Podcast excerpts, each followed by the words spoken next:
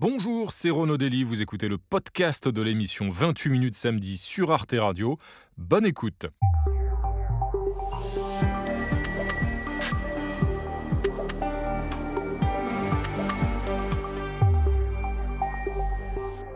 Bonsoir et bienvenue à tous. Nous sommes très heureux de vous retrouver pour ce nouveau numéro de 28 minutes samedi en compagnie ce soir d'un explorateur, Jean-Pierre Luminet, astrophysicien, spécialiste reconnu de cosmologie et plus particulièrement des mystérieux trous noirs. Avec Jean-Pierre Luminet, nous allons enfin avoir la réponse à cette question qui nous obsède tous, d'où venons-nous? Et puis, avec notre invité, nous allons aussi bien sûr explorer l'actualité de notre galaxie. Tout de suite, on jette un coup d'œil au sommaire. Une nouvelle conférence internationale réunie cette semaine à Paris a levé un milliard d'euros pour permettre à l'Ukraine de surmonter l'hiver. L'immense chantier de la reconstruction s'ouvre déjà avec une intense compétition commerciale entre Européens et Américains. Mais au final, qui doit payer l'addition? Peut-on mobiliser les avoirs russes gelés depuis le début du conflit? Puis nous évoquerons la Coupe du Monde de football qui s'achève au Qatar. Champions du monde en 2018, les Bleus ont l'occasion de conserver leur titre demain face à l'Argentine, un exploit qu'aucune sélection n'a accompli depuis 60 ans. En quête d'une troisième étoile, l'équipe de France doit affronter l'hostilité de la planète entière, ou presque. Pourquoi le reste du monde rêve-t-il de voir chuter nos Bleus et triompher Lionel Messi? Au-delà des polémiques liées au Qatar, le parcours des Bleus a-t-il contribué à unir le pays? On en débattra. Enfin, nous conclurons avec la photo de la semaine de Marie Bonisso, celle d'une belle paire de jeans, pas d'hier et pas donnée. Bonsoir Nadia Dame. Salut Renaud. Ça va? Ça va très bien. Ravi de vous retrouver. Pareil. Ah, les fêtes approchent. Hein. Ouais. J'espère que, j'espère que vous, avez, vous avez été tellement sage. cette année. sage, vous allez être gâté par euh, le petit Papa Noël. Vous aussi, Jean-Mathieu Cornin, bien, bien, sûr. Je vois qu'il vous a déjà. Mais c'est pour ça que je suis pour le réveillon. Pour le réveillon, on y est. Bienvenue à tous les deux. Bonsoir Jean-Pierre Luminet. Bonsoir, Nous merci sommes pour l'invitation. de vous accueillir ce soir sur ce plateau. Vous êtes astrophysicien, écrivain et poète. Et voici votre dernier ouvrage en, en date, Les trous noirs en 100 questions et sans réponse évidemment, paru chez, chez Talendier. Alors Jean-Pierre Luminet, tout de suite, euh, première question, il y, a, il y a- il y a de grands artistes, de grands écrivains, de grands poètes, de grands scientifiques qui ont euh, bah, parfois une, leur nom sur une plaque de rue ou qui ont laissé leur nom à, à une place ou à une avenue. Euh, vous, c'est un astéroïde. Qu'est-ce que ça, qu'est-ce que ça fait d'avoir euh, donné son nom à un astéroïde euh, Qui Bah, qui a décidé Ça fait plaisir. est-il d'ailleurs D'abord, il faut dire ce que c'est qu'un astéroïde. hein. C'est l'un de ces innombrables euh, corps rocheux qui gravitent entre les orbites de Mars et de Jupiter. Euh, il se trouve que le numéro 5523 dans l'ordre de la découverte Mhm. en 91, euh, on lui a donné le nom de Luminé, simplement pour rendre hommage à mes travaux qui n'ont rien à voir avec les astéroïdes, mais les trous noirs, le Big Bang. Donc c'est baptisé ainsi un titre honorifique, c'est une commission de nomenclature officielle de l'Union astronomique internationale qui décide voilà, de, de cette nomenclature particulière. Ce n'est malheureusement pas un titre de propriété, parce qu'il y a des projets de- d'exploitation industrielle des astéroïdes dans les prochaines décennies. C'est donc bon, le 5523, vous disiez 5523. Voilà, entre le Aujourd'hui, on en est à- 5522 et le- plusieurs millions. Formidable. Donc on pourrait presque Ah oui. donner le nom de n'importe qui aujourd'hui à des astéroïdes. Félicitations à vous en tout cas, Jean-Pierre Luminet. Et euh, pour, décrire, euh, pour découvrir un peu plus votre, votre galaxie, Oui. votre monde à vous, justement, bah, on va commencer par regarder votre portrait. Bien sûr, comme chaque samedi, il est signé Philippe Ridet, il est lu par Sandrine Calvez. Jean-Pierre Luminet, avoir son nom dans l'annuaire téléphonique du Vaucluse, votre département de naissance, c'est fastoche. Le donner à l'astéroïde numéro 5523, découvert en 1991 et gravitant plus ou moins à 400 millions de kilomètres du Soleil, c'est plus coton. Parfois, dites-vous, je vais sur le site de la NASA pour vérifier où je me trouve. En tout cas, on sait d'où vous êtes parti. un point qui pourrait être très éloigné à la fois dans le temps et dans l'espace. À Cavaillon en 1951 de Marcel et Louise, deux profs ayant travaillé dur et tard le soir pour entrer dans l'éducation nationale, vous avez reçu tous les dons. À peine avez-vous résolu une équation à deux ou trois inconnus que vous vous emparez d'un cahier d'écolier pour y écrire des vers. Cette tâche accomplie, vous filez à l'école de musique. S'il reste du temps, vous dessinez. Une heure à perdre, hop, vous enfilez un short pour pratiquer l'athlétisme.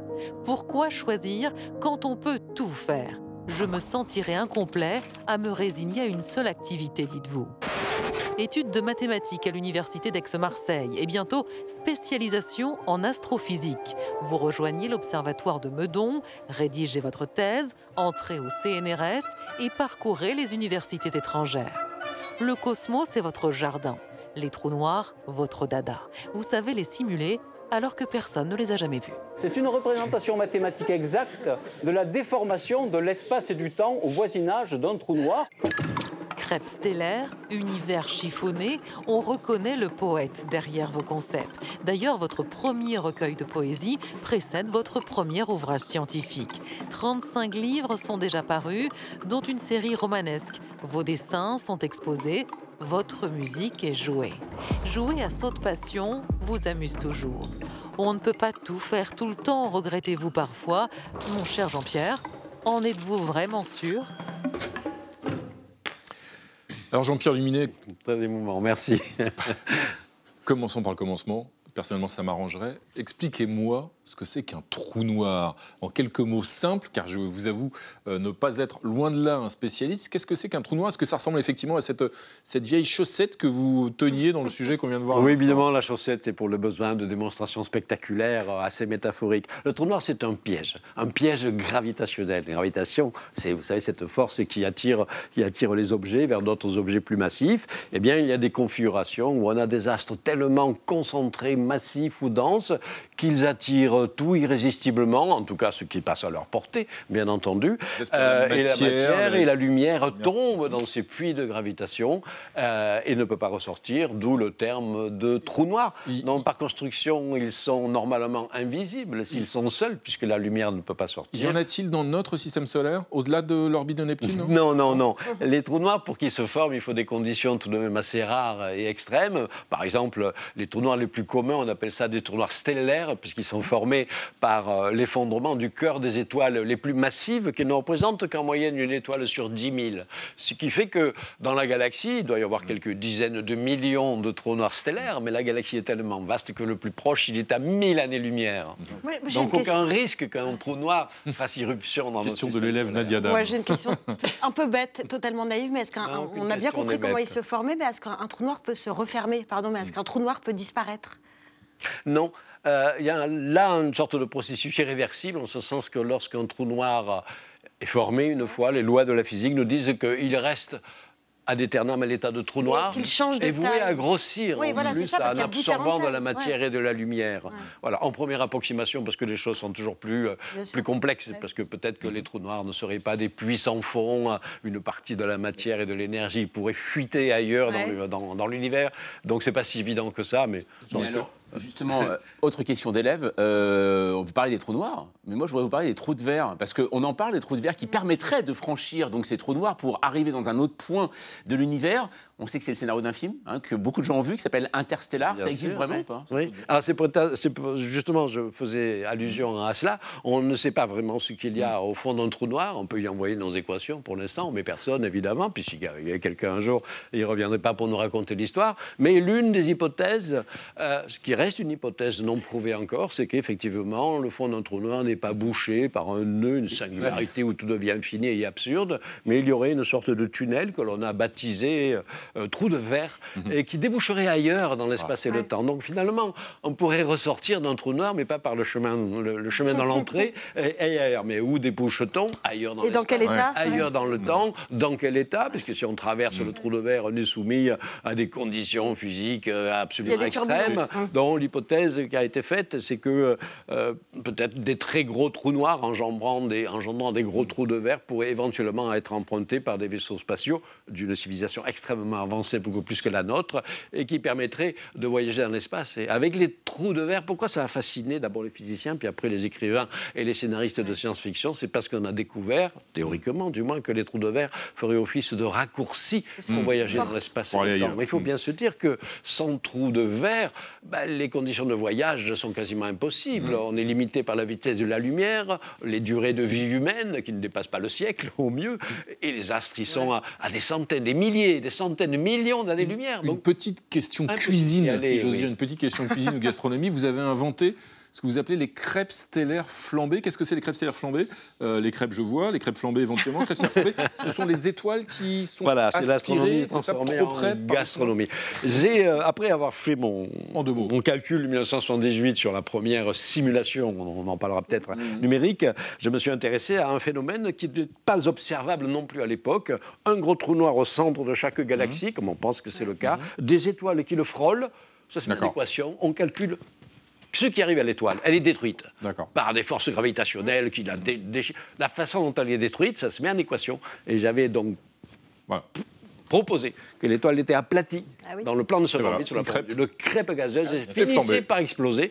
Crêpe stellaire flambée. Ah ben voilà. Mais simplement, au-delà de ce chose qui paraît un petit peu fantaisiste, ça a été découvert quelques années plus tard. Ah Et aujourd'hui, on a des catalogues de crêpes stellaires flambées qui euh, explosent un, petit peu, un peu partout dans Des, l'univers. des menus avec des crêpes stellaires flambées. Alors, euh, Jean-Pierre Luminet, euh, après les, les États-Unis, la Russie, la Chine, voilà donc, euh, Jean-Mathieu, qu'un nouvel État euh, veut aussi se lancer à la conquête de l'espace. hein. Et oui, euh, ce sont les Émirats Arabes Unis, puisqu'il s'appelle euh, Rachid et il est en route pour la Lune. hein. Rachid, c'est le nom eh bien, de ce rover, mini-robot d'une dizaine de kilos, qui a été lancé euh, dimanche dernier par une fusée euh, SpaceX hein, depuis Cap Canaveral en Floride. Alors son arrivée est prévue au printemps hein, sur, sur la Lune, euh, mais devrait permettre surtout aux Émirats Arabes Unis, eh bien, dont les ingénieurs ont conçu l'appareil, de devenir une vraie puissance spatiale. Abu Dhabi ne veut plus miser seulement sur le pétrole, il faut se diversifier et voir plus loin, enfin surtout plus haut en l'occurrence. Après avoir envoyé le premier astronaute arabe dans l'espace, après avoir envoyé une sonde euh, autour de Mars hein, en 2021, la suite du programme est particulièrement eh bien, ambitieuse puisque les Émirats arabes unis souhaitent implanter carrément une colonie humaine sur la planète rouge d'ici 2117. Donc euh, tous à vos candidatures. hein, si. Ils ont calculé- ils ont bien calculé. Il y a une date précise, j'ai pas le mois, désolé. Mais pourquoi aujourd'hui, d'après vous, y a-t-il tant de nouveaux pays et tant de pays qui s'intéressent à l'espace? Il y a des enjeux euh, à la fois de prestige international. Vous savez, la fameuse course à l'espace dans les années 60, la mission Apollo, c'était essentiellement non pas un enjeu scientifique, mais un enjeu de puissance politique hein, entre les deux blocs. Aujourd'hui, ça s'est transformé. Les enjeux, c'est plutôt la rivalité avec la Chine, notamment, qui la- actuellement la deuxième puissance spatiale mondiale et qui, à mon avis, va rapidement devenir la première. Parce que lorsqu'on regarde la feuille de route du programme spatial chinois, jusqu'en 2050, c'est de loin le plus ambitieux. À mon avis, c'est eux qui feront les premières. On verra. Parce qu'aujourd'hui, après, il y a les Elon Musk, etc., la fierté américaine. Mais Abu Dhabi, c'est surprenant, de on les attendait Après, pas. bon, évidemment, les Émirats Arabes Unis, effectivement, comme vous l'avez dit, euh, leur premier vaisseau spatial, c'est une mission martienne, Hope, beaucoup plus modeste que les deux missions euh, américaines et chinoises qui ont déposé carrément des rovers dessus, hein, Persévérance et, et Tianwen. Euh, mais oui, donc euh, la course. Et, et derrière, il y a aussi des enjeux au-delà du prestige politique, montrer qu'on a une grande puissance. Il y a des enjeux industriels. On, on a une archive. Exploitation, justement, exploitation des astéroïdes, Oui, par a- exemple. Exploitation de la poussière lunaire. Ouais. On a une archive à vous montrer, Jean-Pierre Luminet. On va remonter une trentaine d'années en arrière. C'est un, un grand physicien, un grand vulgarisateur scientifique aussi, dont les travaux ont contribué à élever votre vocation, Nadia. Ouais, il est sûrement le, le génie euh, scientifique le plus connu et le plus euh, populaire de la planète, de l'univers, dans cette archive de 92. Stephen Hawking essaye euh, d'expliquer l'immense, immense succès de son livre Une brève histoire du temps, un ouvrage resté 184 semaines dans le top des ventes. On vous en souhaite autant. Regardez cette archive. All over the world, people come up to me and say how much they have enjoyed my book. They may not have understood it all. If they did, they would be ready to start a PhD in theoretical physics. But they have got a feeling of being in touch with the big questions. Where did we come from, and how did it all begin? Ah, Stephen Hawking a disparu en 2018. Vous avez eu la chance de le rencontrer et même de le fréquenter. Je crois que vous déjeuniez parfois ensemble à la cantine de, de Cambridge. Quel Oui, parce que j'ai passé quelques mois en Quel- tout début de, de mes recherches à l'université de Cambridge. Quel souvenir vous regardez de lui? Est-ce que, est que vous parveniez à parler peut-être d'autre chose que de l'espace d'ailleurs? Non, c'était très difficile. Je l'explique dans euh, un autre ouvrage où vraiment je, je- je raconte cette interaction avec Stephen Hawking, où après je discute effectivement de la valeur de ses travaux qui ont été montés au, au pinacle pour différentes raisons. C'était très émouvant de voir effectivement euh, une personne avec un handicap aussi physique aussi considérable, par la force de son esprit, euh, proposer toujours des, des choses qui ne pouvait pas résoudre lui-même, mais il donnait des idées aux autres et ça a donné euh, du travail euh, aux autres. Donc effectivement, je l'ai côtoyé pendant quelques mois, avant, après, de le revoir de temps en temps, de façon plus ponctuelle, dans des colloques internationaux. Mais c'était extrêmement difficile d'échanger directement avec lui à cause effectivement de cette barrière, de, de cette parole. euh, ouais. Jean-Pierre Luminet, vous avez passé votre, votre vie, votre carrière euh, à étudier l'espace, à écrire sur l'espace. On sait que l'Agence spatiale européenne vient de désigner euh, en quelque sorte un nouveau contingent hein, d'astronautes, Oui. euh, dont la française Sophie Oh, Adno d'ailleurs. oui, Vous n'y êtes jamais allé. Vous n'y êtes jamais allé, vous, dans l'espace? Vous... Non, alors c'est vrai que lors manque, premier espérez qui avait été fait par euh, l'Agence spatiale européenne, je crois que c'était dans les années 80 ou quelque chose comme ça, il y a eu euh, donc qui s'adressait à des astrophysiciens ou, des, à- ou astrophysiciennes, Ça vous a pas tenté seulement à des pilotes d'essai. Ça vous a tenté Ça m'aurait tenté intellectuellement, mais euh, tout simplement, c'est tout bête, j'ai le mal de transport. Ah oui, j'ai oui, le mal oui, de mer. Donc oui. vous imaginez logique. les épreuves qu'il faut subir bah, ça se pour aller là-haut. Donc je dis, euh, ce n'est pas pour moi. De toute transports, façon, je me dis, on va tellement plus loin avec les yeux Forcément, là, vous avez été dispensé. Oui. Si, en, plus- si en plus il y a un peu de vertige, euh, on mais je dis, on va tellement plus loin avec les yeux de l'esprit. C'est vrai, Voilà, c'est bon. vrai. Alors, Jean-Pierre Luminet, vous restez avec nous, bien sûr, comme chaque semaine, dans le sillage de Gaël Legrand. On va s'offrir un petit tour de l'actualité à travers notre galaxie. Il nous emmène voir ailleurs ce qui fait la une des médias. Et ce soir, on s'envole carrément pour l'autre bout du monde, direction la Nouvelle-Zélande. Vous vous souvenez sans doute de ce morceau de Brigitte Fontaine? Je fume contre tous les avis. Je fume sans trêve et sans répit. Eh bien, en Nouvelle-Zélande, cette chanson est has-been car le pays va progressivement éradiquer le tabac de tout son territoire. In a global first, the nation has banned tobacco for all future generations. A series of laws was passed on Tuesday with the aim to make New Zealand smoking free by 2025. Cette semaine, le Parlement a adopté un texte qui interdit l'achat de cigarettes à toutes les personnes nées après le 1er janvier 2009. CNN New Zealand précise La violation de cette nouvelle loi est passible d'amendes pouvant aller jusqu'à 150 000 dollars néo-zélandais, soit 91 000 euros. De même, le taux de nicotine autorisé va baisser et les magasins qui vendent du tabac vont passer de 6 000 à 600. Une loi portée par la députée travailliste Ayesha Veral, ministre associée à la Santé. There is no good reason to allow a product to be sold that kills half the people that use it. Le média RNZ ajoute Cette loi rapportera 3 milliards d'euros grâce à la baisse des maladies provoquées par le tabagisme. Et selon l'association Action for Smoke Free, c'est aussi une lutte contre les inégalités car cancer et décès sont deux à trois fois plus élevés chez les Maoris. Malgré ces bienfaits, des défenseurs de la liberté de fumer restent indignés, à l'instar de Brooke Van Velden, député du Parti libéral ACT. But where does it stop? Sorry, you have too much sugar, so we're going to reduce how much sugar you can have. Enfin, British American Tobacco, qui possède des marques Pall Mall, Lucky Strike ou encore Dunhill, écrit sur son site néo-zélandais La priorité absolue du groupe reste de mettre à la disposition des fumeurs adultes une gamme de produits à risque réduit, à savoir la cigarette électronique. Oui, vous savez, l'industrie du tabac réussit toujours à s'adapter. hein. Elle fait comme l'un des personnages de Frank Bouis dans son roman Le Plateau. La loi, on se la fabrique avec les circonstances qui se présentent à nous. Eh ben voilà, merci Gaël Legras. Nous allons maintenant nous attaquer à l'actualité de la semaine. Pour cela, nous accueillons du renfort. Bonsoir. Myriam Amelal. Bonsoir. Vous êtes journaliste à France 24, vous présentez le Journal de l'Afrique ainsi que l'émission hebdomadaire Express Orient. Bienvenue à vous Myriam et puis à côté John Henley. Bonsoir John. Bonsoir. Correspondant Europe pour le quotidien The Guardian. John, sorry, good game. Mais ça, on y viendra tout à l'heure.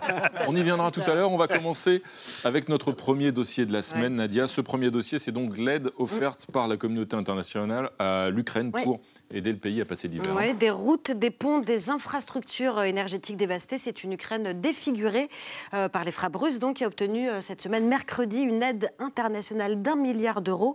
Un milliard en urgence, donc, pour passer l'hiver et s'approvisionner en eau, en énergie et en nourriture. C'est important. Il faut préciser euh, que la Banque mondiale estime les destructions à 350 milliards de dollars et la guerre n'est pas terminée. John Henley, où et surtout comment est-ce qu'on va obtenir les fonds nécessaires à la reconstruction de l'Ukraine bah, écoutez, on aimerait bien faire payer la Russie, bien sûr, mais c'est extrêmement compliqué. Donc je pense qu'il faut partir euh, de l'idée que ce sera encore un effort international, bilatéral et international, euh, le FMI, euh, l'Union européenne, etc. Et puis travailler sur ce dossier de la Russie. Mais c'est- C'est-à-dire faire payer la Russie via les avoirs qui ont été gelés par les ça- sanctions bah, c'est ou ça. encore par un autre Bah, C'est là justement Ouais, ouais. où, où se trouve le problème. Bah oui. Euh, le problème, c'est que saisir des avoirs, des Mm. biens d'un État, on a déjà saisi. euh, les, les biens de, de plusieurs oligarques, plusieurs milliards d'euros, de dollars euh, en avoir, mais saisir les biens d'un État, Ouais. c'est vraiment tout autre chose. Il y a des problèmes légaux, il y a aussi des problèmes au niveau du système monétaire international. Ouais. Euh, si on commence à, saisir des biens d'un État euh, dénominés par exemple en dollars, euh, qu'est-ce que ça veut dire? Ça veut dire que euh, le système monétaire inter- international ne pourrait plus avoir Ah, oui, confiance euh, dans les États-Unis, que les États-Unis pourraient saisir tout et n'importe quoi, et, et vraiment Et créer une sorte de jurisprudence, chaos, ouais. un vrai chaos. Donc ça pourrait à la fin s'avérer contre-productif. Donc c'est vraiment extrêmement compliqué comme question. Mariam Melal, donc c'est aux institutions internationales de, de financer cette- cet effort? Je suis tout à fait d'accord avec John. Je pense que ces options, euh, ces deux options de saisir, euh, y compris les oligarques, c'est compliqué, même juridiquement, même pour les oligarques, et l'État russe euh, encore plus. Serait peut-être, il serait peut-être bien de le mettre de côté et de, de voir plus tard. D'autant que ce genre de, de- de- décision pourrait euh, aussi provoquer une humiliation chez les Russes, pourrait compliquer la situation sur le terrain puisque la guerre n'est pas finie et pourrait compliquer aussi la situation après puisqu'à un moment donné on va bien arriver à la Donc paix. nourrir et le ressentiment, discuter. nourrir Voilà, la colère, ouais. Donc peut-être attendre et solliciter d'autres instances pour pouvoir euh, pallier aux urgences euh, actuelles en, en Ukraine. Il faut aussi être, euh, bah, ça va être même compliqué euh, de, de- de- de- de comment dépenser, comment organiser euh, ces fonds euh, internationaux. On a parlé beaucoup dans une sorte de deuxième plan Marshall. Problème avec ça, c'est que sans l'accord ou, ou au moins une sorte de promesse de non-opposition de la Russie, un, un plan Marshall, ce n'est pas possible. Le plan Marshall, après la Deuxième, deuxième Guerre euh, mondiale, c'était fait avec l'accord de, de- de tout- toutes les parties. Et de tous les belligérants, effectivement. Et, et- et avant même d'en venir à un éventuel plan Marshall, il y a d'ores et déjà aujourd'hui, on le voit avec cette conférence internationale, une mobilisation autour de la, de la reconstruction. Les Occidentaux veulent continuer justement à alimenter cette reconstruction. Et d'ailleurs, en France, des contrats ont déjà été euh, signés entre la délégation ukrainienne qui est venue à Paris et euh, l'Ukraine. Euh, contrats qui ont été détaillés cette semaine par Bruno Le Maire, qui euh, anticipe également des critiques qui pourront être faites à, ce- à cette aide d'urgence. Regarde. trois contrats sur les rails, sur les semences et sur euh, les ponts mobiles, qui sont l'amorce de tous les contrats qui vont être développés dans les mois et dans les années qui viennent, avec, je le redis, un objectif, ne pas laisser un pouce de terrain à la destruction. C'est détruit, nous reconstruirons. Vous continuez à détruire, nous continuerons à reconstruire. Euh, John Henley, on peut effectivement euh, s'interroger sur euh, l'utilité de reconstruire aujourd'hui quelque chose, une infrastructure, un bâtiment qui pourra dès demain être détruit euh, par la Russie, donc rentrer dans une espèce de cercle et, évidemment, une autre question. Euh, c'est ouais, extrêmement difficile. Euh, tout le monde sait qu'on ne peut pas prendre la parole de, de Vladimir Poutine Ouais. pour argent comptant. Donc voilà. euh, et oui, je- je- à, long ter- à terme, c'est vraiment extrêmement difficile d'imaginer un, un- un vrai programme de reconstruction sans l'accord de la Russie. Et l'accord de la Russie, ça veut dire une sorte de, de- de- je sais pas, une dépoutinisation du, du- du régime Alors, à Moscou. Tout à l'heure, vous parliez euh, de, de plan Marshall, mais, euh, mais là, on peut se poser la question de savoir qui va payer aussi. Est-ce que le contribuable européen va continuer à suivre, même si pour l'instant, il semble d'accord, les Européens, bien sûr, de poursuivre cet effort de guerre, mais là, de nouveau, encore de payer. Est-ce que c'est là où aussi ça peut être Ça un va. peu tendu par rapport aux citoyens européens quoi? Ça va certainement être tendu, mais à un moment donné, il faut bien continuer à être solidaire parce que l'urgence, elle est là. On reconstruit, c'est détruit, mais il faut quand même que.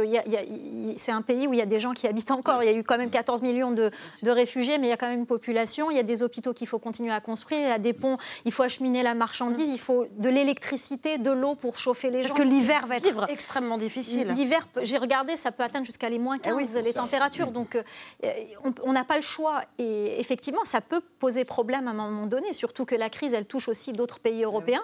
Mais euh, avons-nous le choix? Euh, J'en suis pas Jean-Pierre sûre. Luminet, une des autres conséquences euh, indirectes de cette guerre qui dure maintenant depuis près d'un an, enfin dix mois, euh, c'est, on évoquait tout à l'heure la conquête de l'espace, la coopération spatiale internationale est en panne, c'est-à-dire que dès lors que les Russes sont entrés dans ce conflit, la coopération internationale, justement entre les Russes, les Américains euh, euh, et l'ensemble de la communauté occidentale, euh, est en panne aujourd'hui, non?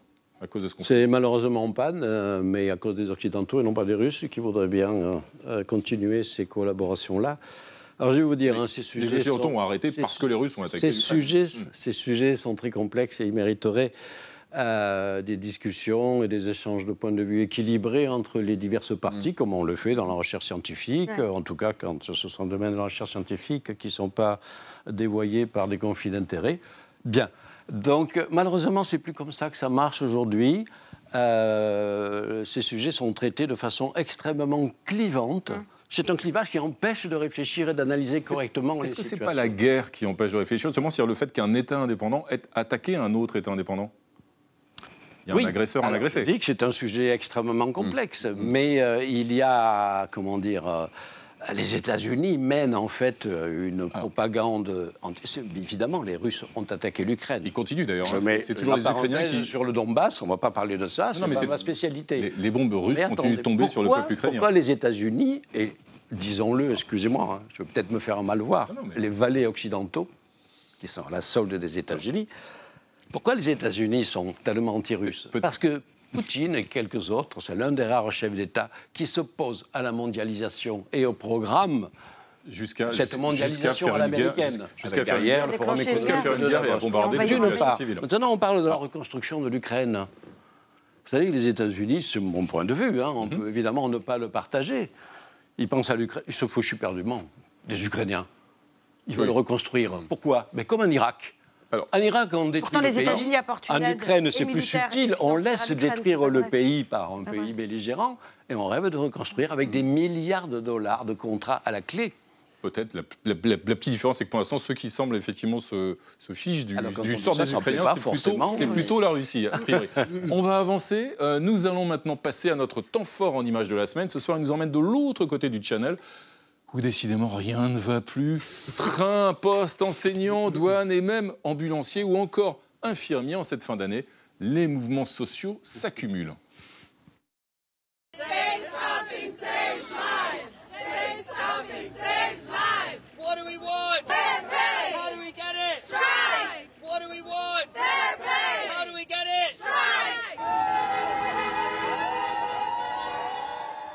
Toutes ces grèves sont provoquées par une inflation, une inflation record de plus de 11%, un record depuis plus de 40 ans.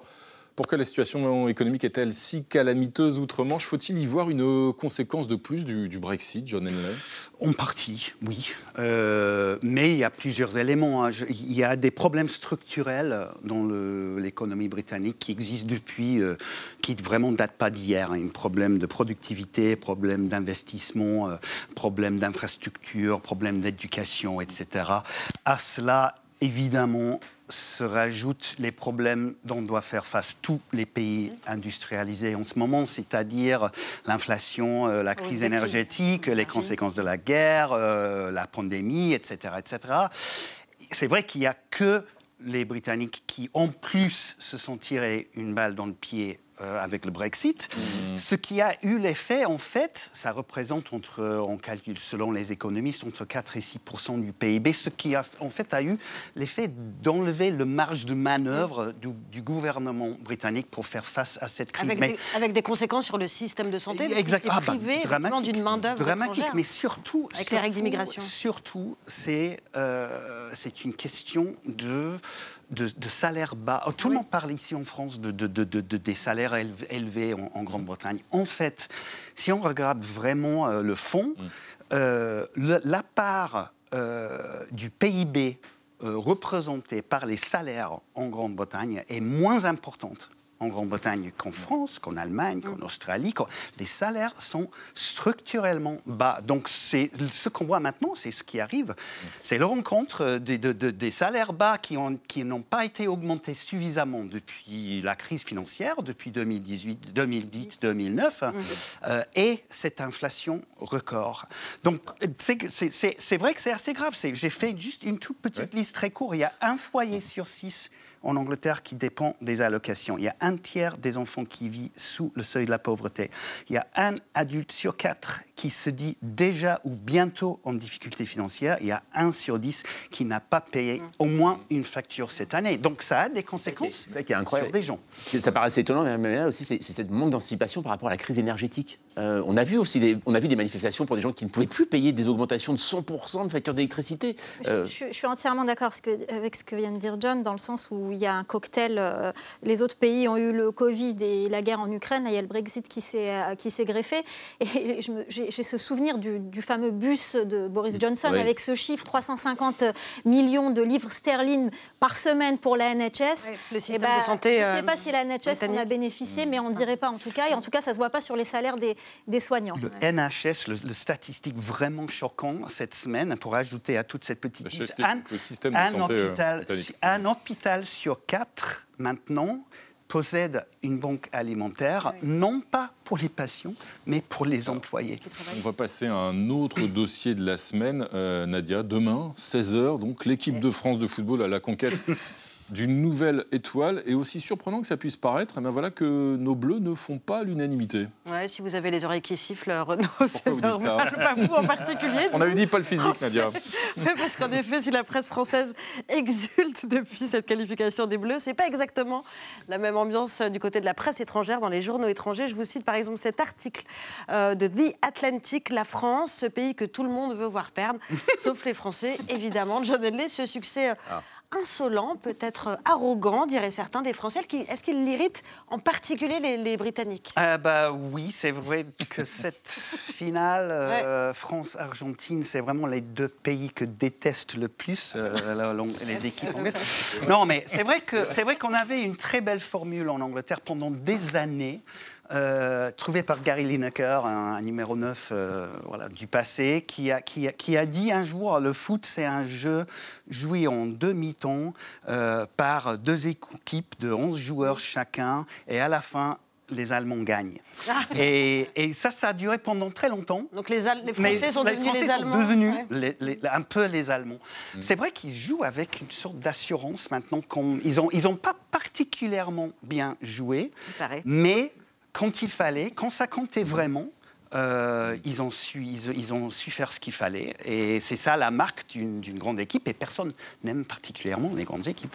Myriam alors il y a le style de jeu, il y a le fait que cette équipe gagne tout le temps, même quand elle ne le mérite pas forcément, en tout cas en termes de jeu. Est-ce qu'il y a aussi une forme de, je sais pas, d'arrogance française qui est critiquée euh, à l'étranger, y compris à travers cette équipe? On a vu aussi euh, que cette Coupe du Monde était devenue peu à peu, au fil de la compétition, un peu la Coupe du Monde du monde arabe. On a vu une vraie communion, une vraie ferveur des pays inattendu, arabes. d'ailleurs. Voilà. C'était inattendu parce que j'ai toujours le souvenir de cette coupe arabe au Qatar en 2021, au final Algérie-Tunisie, où les commentateurs euh, euh, saoudiens, qataris, émiratis euh, disaient oh, c'est pas une vraie finale arabe, ce ne sont pas de vrais arabes. Et là, on voit l'engouement qu'il y a eu derrière le Maroc. Euh, tous ces pays arabes euh, qui ont soutenu le Maroc, tous ces pays africains, oui, on, peut dire que c'est la Coupe du Y Monde. compris du monde. l'Algérie, par exemple. le- le- Oui, oui, y compris l'Algérie Même s'il y avait un dessin assez drôle, euh, j'en parlais tout à l'heure à John, euh, dans, dans la presse algérienne, avec euh, l'affiche France-Maroc, la peste ou le choléra. Je pense que ça va être pareil pour, pour l'Angleterre-Argentine, D'accord. France, ça va être la même chose à mon avis. Exactement. Mais euh, en tout cas, euh, oui, il y a eu un Mm. engouement dans tous les pays et qui ont pris les pays inattendus, parce qu'il y a une grosse crise diplomatique entre l'Algérie et le Maroc. Et Oui, pourtant, les Algériens. entre- Et pourtant, ils ont soutenu euh, les Lions de l'Atlas. Alors, l'organisation du mondial, euh, l'attribution du mondial même au Qatar a évidemment suscité beaucoup de, de critiques en raison, euh, eh ben, notamment le fait que l'Émirat ne respecte pas, c'est le moins qu'on puisse dire, les droits humains et notamment ceux de la communauté LGBT, des ouvriers qui sont morts pendant la construction des stades, des conséquences environnementales de la climatisation. Et pour ça, tout ça, ça n'a pas empêché euh, un chef d'État, et en l'occurrence le président de la République française Emmanuel Macron, de s'y rendre mercredi, d'y retourner demain, euh, des voyages répétés au Qatar qui font polémique, euh, Jean-Mathieu. hein. Et oui, j'assume totalement. hein, voilà, tels sont les mots hein, prononcés par euh, Emmanuel Macron devant les micros de la presse nationale et internationale au lendemain de la finale, enfin juste après la demi-finale finale de la Coupe du Monde France-Maroc.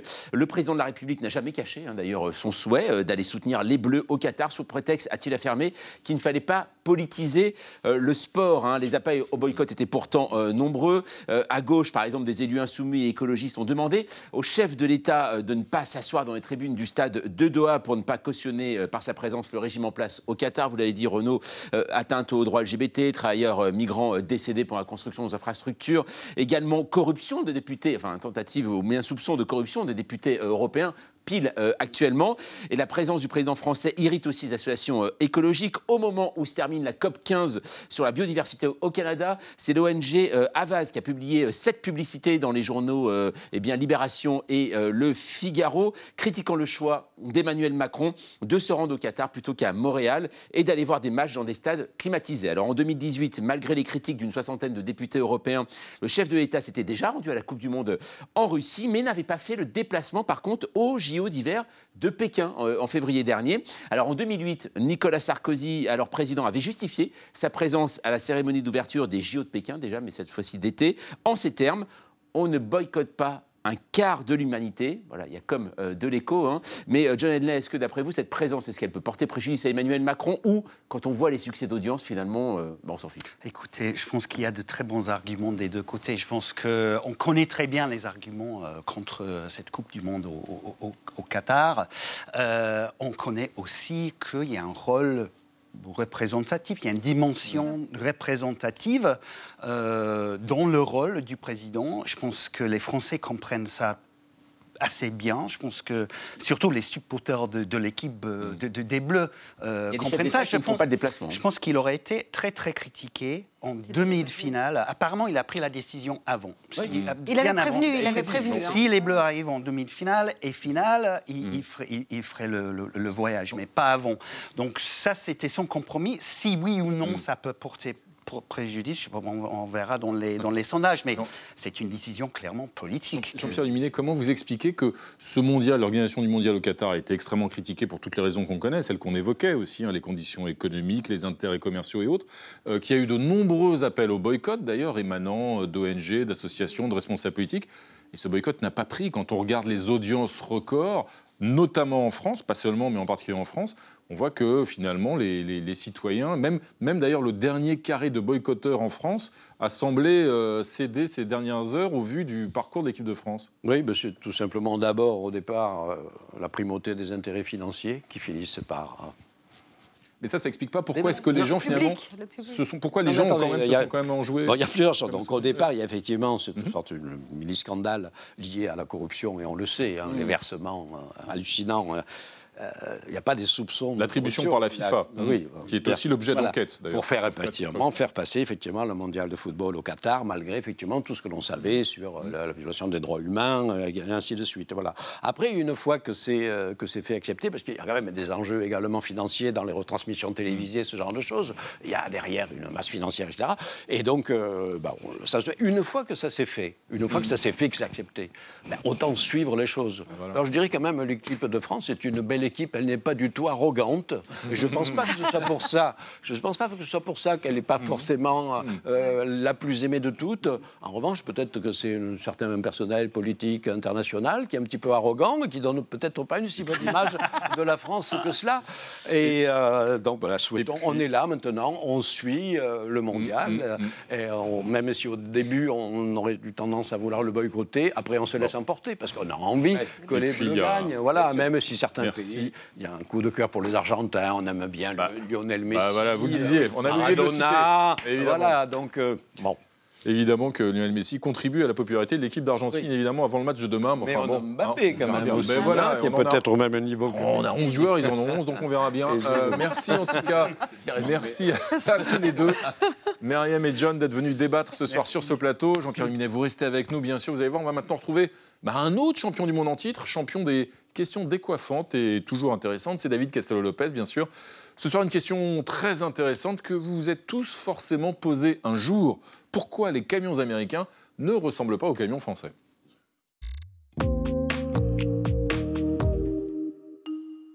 Pourquoi les camions américains ne ressemblent pas aux camions français? Quand j'étais petit, je regardais un dessin animé américain qui s'appelait Mask, dans lequel des justiciers se déplaçaient dans des véhicules qui devenaient, lorsque la situation l'imposait, des armes de guerre. Mon véhicule préféré de Mask, c'était ce camion rouge, typiquement américain, dont les pots d'échappement latéraux se baissaient pour devenir des canons. Pourtant, quand je voyais des camions sur les routes de France, ils ne ressemblaient pas du tout aux camions de masque. Leurs pots d'échappement étaient invisibles et surtout, ils avaient le visage tout plat, ce qui est infiniment moins classe. Mais alors, pourquoi? Pourquoi les camions américains sont-ils si différents des camions français? Eh bien, 35 ans plus tard, j'ai décidé de répondre à la question.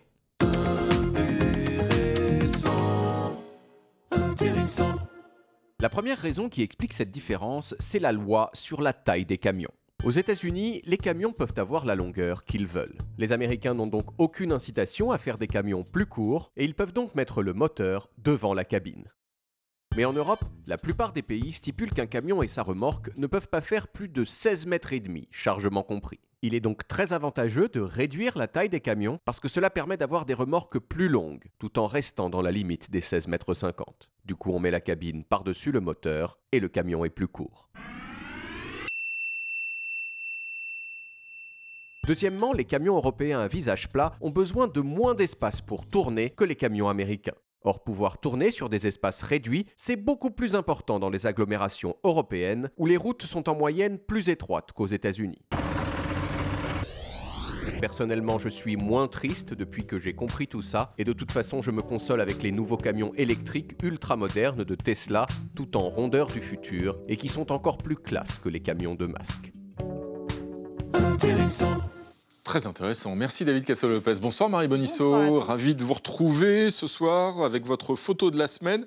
Et ce soir, Marie, cette photo, c'est la photo d'un trésor. On a retrouvé ce qui pourrait être le plus vieux blue jean du monde. Oui, enfin en tout cas c'est comme ça qu'il a été vendu, ce blue jean que vous allez découvrir et qui n'a plus rien de blue puisqu'il Ah oui. a été retrouvé tout au fond de l'océan Atlantique dans une épave mythique, celle du SS Central America, un bateau à vapeur qui a sombré en 1857 au large de la Caroline du Sud. Or, tout porte à croire que ce jean et sa braguette à cinq boutons si particulière est le plus vieux Lévi-Strauss connu à ce jour.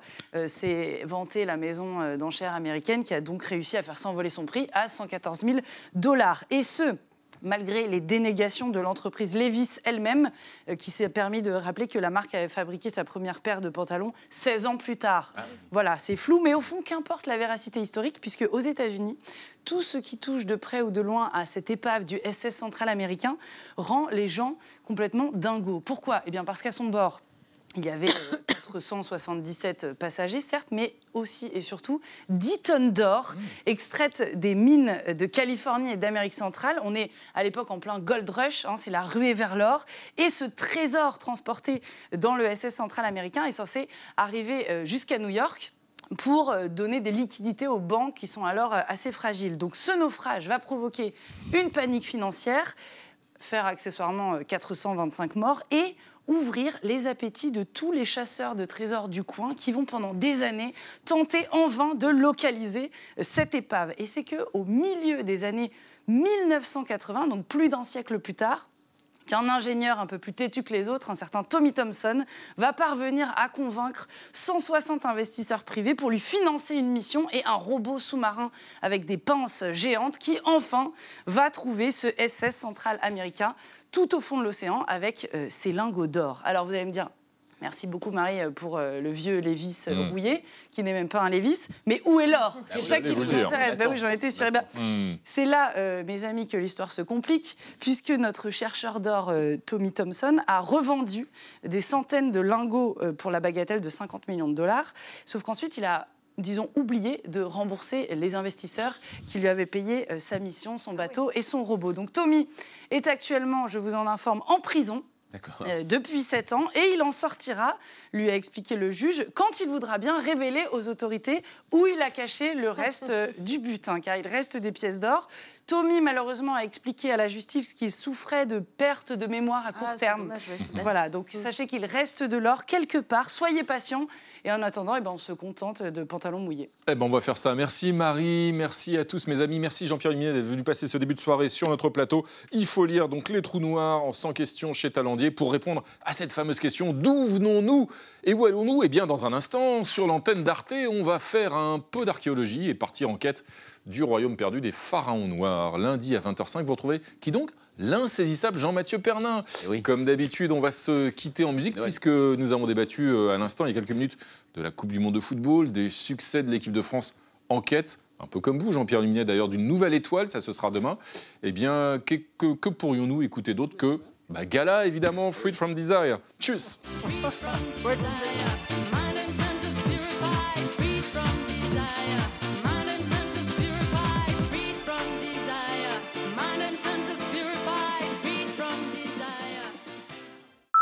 Retrouvez le podcast de 28 minutes sur toutes les plateformes de podcast et sur arteradio.com. Et pour soutenir l'émission, abonnez-vous, commentez, critiquez, mettez des étoiles et partagez le podcast avec vos proches.